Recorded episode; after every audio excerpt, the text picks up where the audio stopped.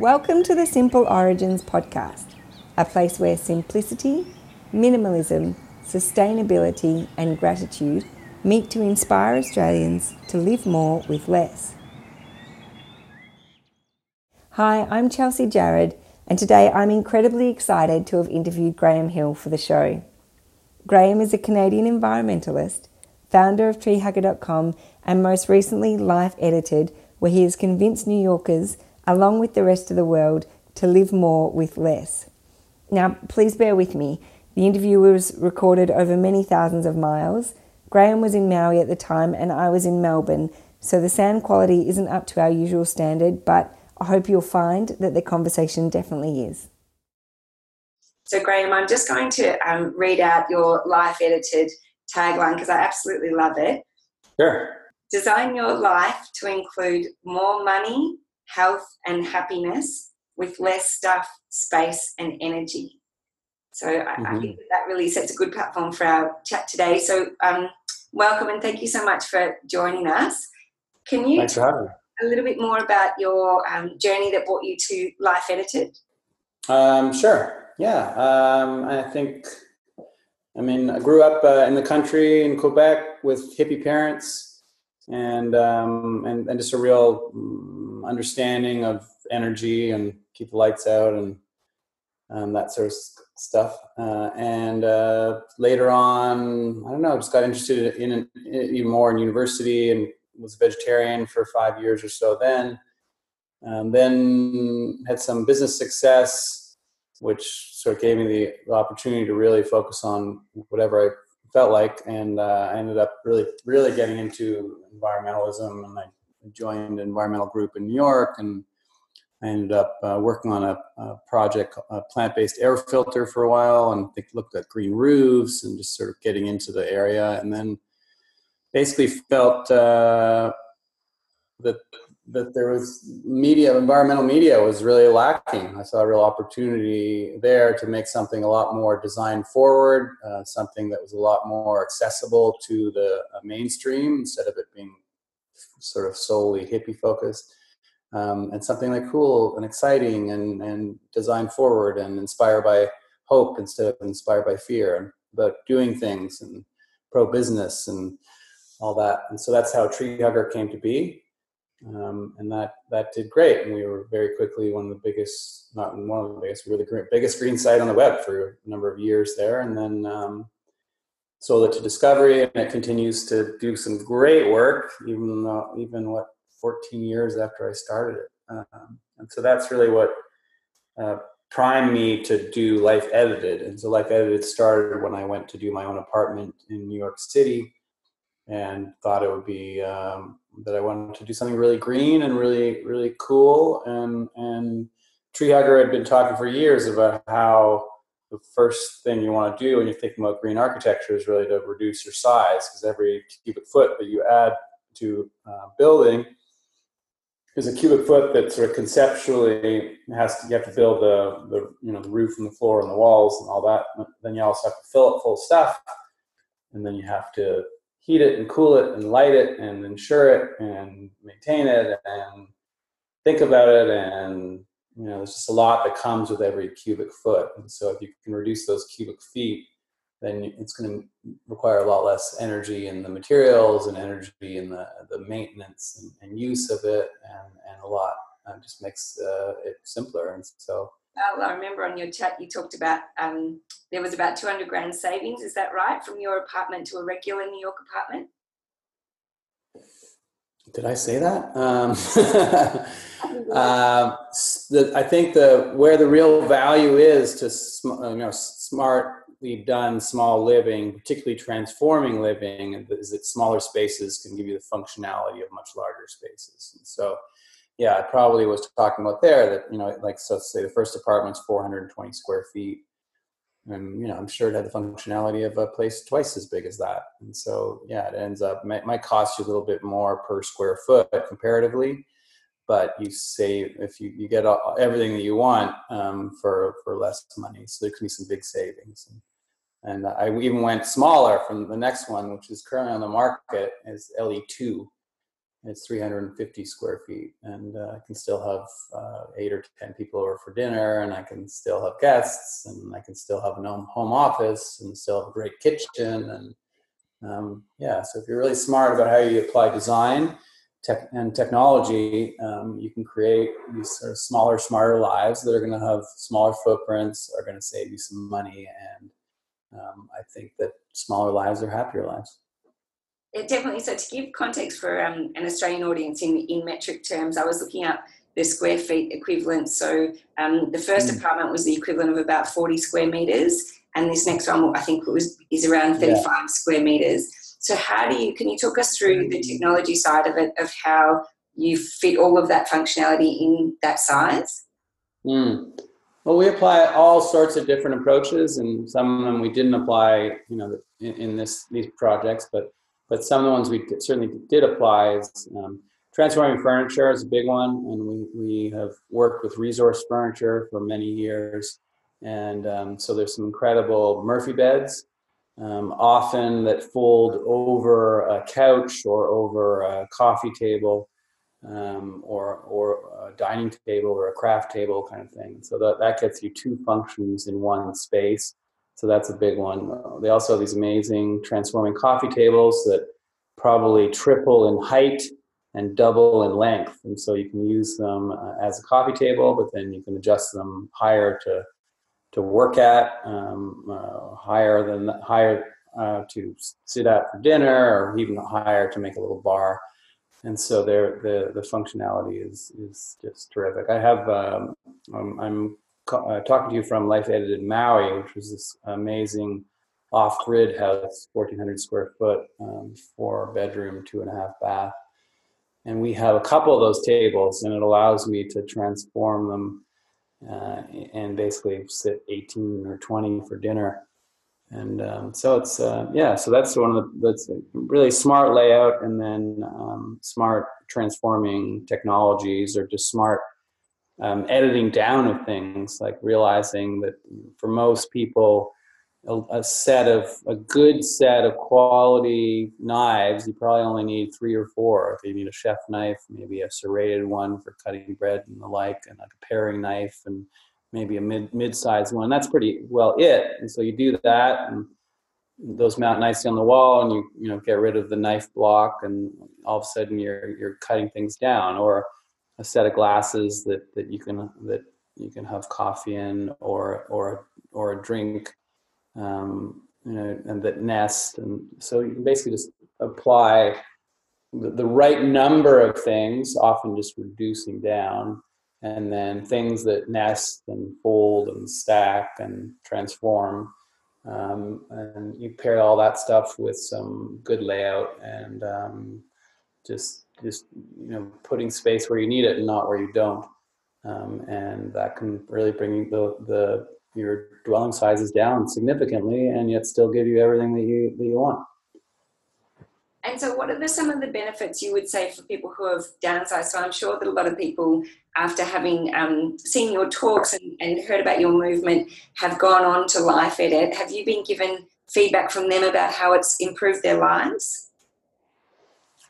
My general, and this is anecdotal, I haven't done any particular studies or anything, but anecdotally, at least, I think a lot of people love it. They we live in very overwhelming lives with way too much space and way too much stuff and way too much digital connections and media, and it's extremely overwhelming. And so when you pare down your life and really thoughtfully design it around how you live, and you have less stuff in it, it makes it much easier to manage, much easier to clean. It's just much less overwhelming.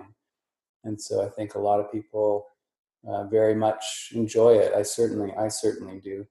And I think if people think about it, like often some of the like really pleasant parts of their lives are when they take a vacation or go on business, and they're staying in a decent hotel. And that is an example of they've edited down their stuff, because they can only bring so many suitcases. So they have their favorites, some of their favorite stuff with them. A small, efficient, clean space, probably with decent light and a good location. And there's something wonderful about that. It's really easy to be organized and clean. It just feels really nice. I think that's sort of a good reference point to small living. And in a way, like my most recent place, it's on the market, the LE2 in Manhattan.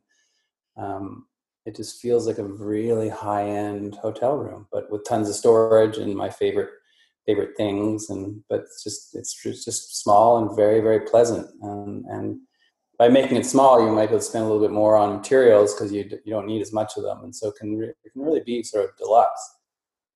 And this sort of size thing is really largely a U.S. thing. There's certainly other countries that do it, but there's many other countries in Europe, for example, that live with a fraction of what we have and have terrific life, high-quality lifestyles, and don't need it. And so I think we're just coming to understand that bigger is not always better.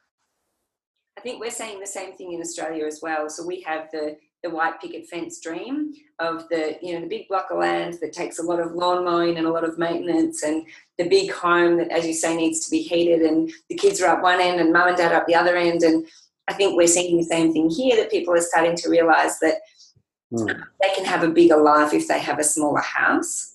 More holidays. I know you talk about treating your city as your living room and getting out more rather than being so insular. And I think there's a certain amount of freedom. You get this amazing sense of freedom when you live with less. Like I remember backpacking. I know you've done a lot of travelling as well, and just that sense of getting on the plane with just my backpack and money in the bank, and I had no idea what was ahead of me. It was such an incredible feeling. Yeah, absolutely. One thing you just mentioned, which I think is really relevant too, is talking about your, I think you said your dad at one end of the house and mom at the other. I think that we also... we've built, and very much in the U.S. and probably a bunch in Australia as well, we've built, the suburban lifestyle, particularly gated communities. It's like you're alone in your car coming from work, separate from everyone, and then you enter into your neighborhood, maybe even behind some gate, and then enter into your home, maybe drive into your garage, and then you're in your big house, and even with your family, you're sort of separate. You might have multiple living rooms, you have a media room, you have a living room, you have all this like space. And then even to top it off, and you're in the same room, we have these devices in the form of laptops, iPads, or tablets and smartphones that allow us to separate. And I think it's very alienating, it's separating us. And I think people actually really like to be together, and that's why cities and stuff are so popular, and so we sort of were going after the wrong thing. And I think absolutely people need their privacy, and different people are different, but generally I think people like to be together, and we still want some privacy and a way to get away from your friends and family, but I think a lot of sort of togetherness is actually a very healthy, great thing, and truly, ultimately, what we actually do desire. I think you're right. I think people have really lost that sense of community. Like they're really craving that, being close to your neighbour again. And we've recently moved into a really small house, and the wall touches the neighbours either side. So literally, when you walk out the door, you've got a neighbour 5 metres away, and you talk to each other as you go off, on your daily commute. And it's incredible the difference that just the physical environment makes in bringing people together. Yeah, agreed. And you're doing a lot of work. Like I feel like with Life Edited, it began as around architecture and the way people live, but now it's evolved into also simplifying your life and in lots of areas of your life. So I recently watched a talk of yours around simplifying your technology usage. Can you tell me a little bit more about that? Yeah, you'll have to tell me where that was, because I was trying to figure out where I gave that talk, because I love that talk, and I want to do more. Memory? I'll look it up for you. Yeah, absolutely. I guess I've sort of always known intuitively, but a number of years ago, I started really thinking about that. This is 100% applied. In a way, almost more so. I think that our digital lives, in a way, because we have so much more space, conceptual space, that we just fill it full of junk. And so, I think there's a real value to editing there too. Like ultimately, particularly there, like it's an attention economy. We only have so much attention. You only have so many hours in the day. And so certain people and communication with certain people is actually more important. You know, your lover, your friends, your family, like they're just more important than the person that you hardly know. But if we fill our lives and have a million connections, and then you can end up having, you know, perhaps likely shorter, but just so many sort of conversations that you don't have time for the important ones. And so there's an editing function can be applied there too. And I also think a lot of these digital things we allow it to really invade. And so the quality of just having some mindfulness and some focus on things can be totally destroyed by these machines that are basically designed to be distraction machines, whose basis, like social media, whose basis is these ginormous companies trying to figure out how to get you to spend more time on them, period. And so you're allowing these things to disrupt your life on a regular basis. And it's very tough, but I really think that cutting down the, you know, number of social media and how you interact with it, what hours, what notifications like you let interrupt your life is really important. And that by developing your own personal policies and really trying to stick to them, that you can get a lot less anxiety and a lot more peace and quiet, and a lot more focus and a lot more time for the people and the conversations that really matter to you. And yeah, it's even harder in digital life than in real life, I guess. I love what you talk about too, about let's bring back the in-between so that we have time to daydream again. Mm-hmm. You know, when you wait in line, like we're all sitting there checking our phones, or you go to a coffee shop and you wait for a friend and you think, oh great, I've got 10 minutes to jump on Instagram, but you lose mm-hmm. that sense of space in your mind, don't you? Yeah, absolutely. And you miss out on opportunities. You don't see what's happening in the world around you. You miss out on opportunity to have some nice human-to-human interaction. And instead, you're face buried in your phone, you know, probably doing something not that important. You might miss out on meeting someone, and or just thinking about your life and checking in instead of being in constant sort of communication and looking for a dopamine hit as a result of something that you posted online or something. And so, yeah, I think these weird in-betweens, waiting in lines, you know, taking a transportation taxi, what have you, are actually important times. And they're these mini vacations, and that they actually really served a purpose. In the same way that taking a vacation actually helps me be more productive the rest of the year, those little in-betweens are actually really important. And, so I'd encourage people to try to defend them. And don't try to get away from that weird tick that most of us seem to develop, where as soon as there's any silence, you're immediately looking at your phone, trying to be productive or entertain yourself. And I think it's really missing out on something. Even just having the phone on the table is going to be distracting for whoever is at the table, and the quality of that conversation. And so I think I encourage you to is it really that important that you be in constant communication? You know, sitting down with someone, and one of the most intimate things you could do these days is just the intimate and just recognizing that you place value on that person is just putting your phone on airplane mode and putting it away.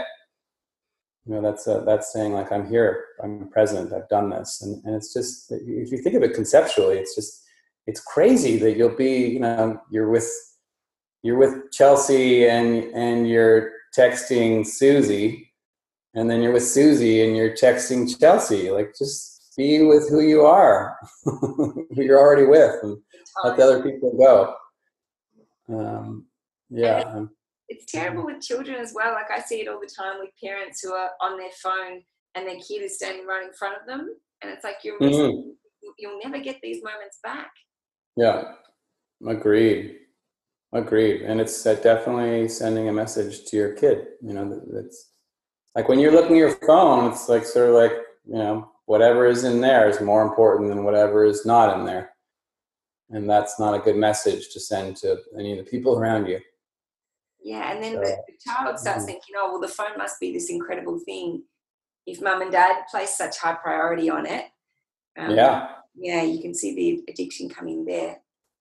And then you talk about as well, because I'm sort of digging around like where we can simplify lives in so many different areas. I remember one of your ideas was around a weekday vegetarian. Can you tell me a bit more about that? Yeah, that's I like to try to think of, to be really pragmatic about things. And I think I just always thought, I've been a full vegetarian for 5 years or so at one point. I just thought, it's hard for people to be basically to eat their last hamburger, you know? And so like, what's the more moderate that might attract a lot more people? And so the basic idea is with weekday vegetarianism is even if you cheat a little during the week, you know, like say you don't want to be a pain in the butt when you go over to people's houses or something, you know, or you're traveling and there's some unbelievable local cuisine that involves meat, maybe you want to sample. So even with some cheating, you probably could still end up eating half as much meat. And eating half as much meat is the same as being half a vegetarian, right? And so if we could do that, like the concept of the whole world being half vegetarian is a hard one to imagine. That's effectively what if we were all weekday vegetarians, that's, you know, roughly what it would be. So I think it can be very powerful. So it's like trying to not let the perfect be the enemy of the good. And so weekday vegetarianism is exactly what it says. Basically nothing with a face Monday to Friday and then whatever you want on the weekend. And if you want extra points, you know, try to stay away from beef because that's definitely, in terms of environmental impact, much larger one than the other meats. But yeah. I think it's a great sort of simple program. And I was off it for a little bit because I just had a lot of allergies to foods and the parasite and just got too complicated, but I'm back on it and it's really nice. I like it. It's easy. I think you bring up a really good point around, you know, we have to embrace the gray. I think we see so much around minimalism and decluttering and the way we should eat with our food, and we've got to be practical about it. I think that what you say, like, let's not strive for perfection that we see on social media and this extreme approach. If we can just make progress, we do a lot of zero waste sort of practices in our household, but we're not zero because, you know, every now and then we like to buy a little bag of popcorn or a box of bars or things like that. But I think even just that journey, if you can even get halfway there, would solve of the world's problems. I think when people see these incredible sort of trend leaders and the way that they live their lives, you know, it's so impressive, but a lot of people find that it's just so unattainable, whereas I think let's just try and get halfway there and that will be brilliant. Yeah, I agree. Progress, not perfection. Don't let it be too overwhelming. Just get started. And that's a big one. Yeah. And so weekday vegetarian's great. Like you can still, you're not giving up forever. I mean, there are so many of our cultures that really have evolved and, you know, incredible cuisine around meat. And it would be, you know, sad to miss out that, not sad for the animals, but sad for us. So yeah, I agree. Yeah. And I think when you do it, it's good to be aware of how the life that animal had, you know, was it grass-fed? Did it have a good life? Yes. You know, was its end of life considerate, and all of those things, I think, is a way that you can sort of manage that side of it as well. And everyone, I think, has their own approach, and it's just what works for you and what makes most sense to you. And as you say, taking a really pragmatic approach is a good way because I think we're all open to change. You know, I find when I talk to people about living with less, or a lot of people, they really respond to it. They think, oh, that's a great idea. You know, there are times when I bring my glass containers to the butcher shop and I get really nervous about it, and then often there's a young person behind the counter that's really all for it. Like I find when I go to the bakery, there's a lot of young kids that work at the bakery, and the younger generations are all over it, and they're like, oh, I love your bread bag, that's really cool. And I'm like, oh, thanks. You're like a bit of a dork sometimes, but I love that you think I'm cool. Yeah. Good for you. That's terrific. And you do we need a lot of people standing up and just doing stuff like that. It's huge. Yeah, and starting the conversation. I think we need to have more of these conversations with strangers in the street, which ties back to your idea around feeling the in-between and bringing back that sense of community. And you've done lots of other cool stuff too. I just saw that you've invented a bike that folds away for a small apartment. Mm-hmm. Something that we really struggle with is our bikes are so wide, it's hard to store them in a small space. Mm-hmm. Yeah, it's called the Thin Bike, and you can totally do it yourself. It's like really, there's just a few.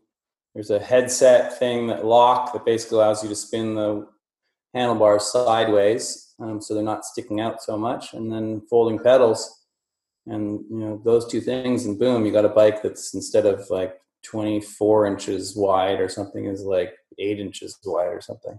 So then you can tuck it behind a door or hang it on the wall, and it's really much more convenient. Yeah, I designed this bike with Schindelhauer, and they ended up going to make a production version that did great. It won a Red Dot Design Award, and it's cool. And so what other things are you working on at the moment? It sounds like you've got your hands in so many different pies. What's your latest project? Well, right now I'm taking a little bit of time off. I was, I was focused on architecture and real estate development, and not sure where I'm going to go next. So I'm doing a lot of trying to read like 50 books and watch 50 documentaries and just think about where I can apply myself next. Environmental is definitely the most likely area. I'm doing Al Gore's climate reality training in Atlanta in a couple months. I'm excited about that, just to get brushed up on all things environmental. And what does that involve? What does that involve? It's like he's been doing it for a long time, like I feel like it might be 10, 15 years kind of thing, where he basically tries to teach the teachers. So the Inconvenient Truth was based on a PowerPoint presentation. In a way, it's just teaching that and all the background to support it so that you can be a more educated environmental leader. And then as you sign up to do 10 sort of activities a year of various sorts just to move the movement along. And so, yeah, it's a really cool thing they've been doing for a long time, and I'm quite excited about that. And then I'm just getting my life together. So, like, I have my LE2, my apartment in New York, the 350 square foot one. It's on the market. My soul got an offer pending. And then I finished Life Edited Maui, which is this incredible place. And so I'm trying to see if I could rent it to someone for some of the year, 6, 9 months. Kind of thing. I'm dialing it in right now, getting all the landscaping and the renewable energy system, all ensuring that it works really well, and just trying to find the right person to take to rent that for some of the time, and that's a bunch of work and distracting, so not reading enough. But I've been reading a lot of great books, including just a plug for Harari and his Homo Deus, Sapiens, and 21 Lessons for the 21st Century. He's a really amazing thinker. And so, yeah, I'm just trying to develop my sort of update my worldview and think about how I can apply myself to it and to maximum effect for humanity. It's amazing to give yourself that space as well and take that pause in life to get that clarity. I can't wait to see what you do next. Yeah, thanks. Thank you for that. All right, and I might follow it up on the book. We'll put a link to it in the show notes so that people can read up, and a few more links around your talks and things as well, and to the Life Edited website to give listeners so much exploring to do. So thank you very much for that, Graham. We really appreciate it. You're so welcome. Love to have you on the show again soon. Great.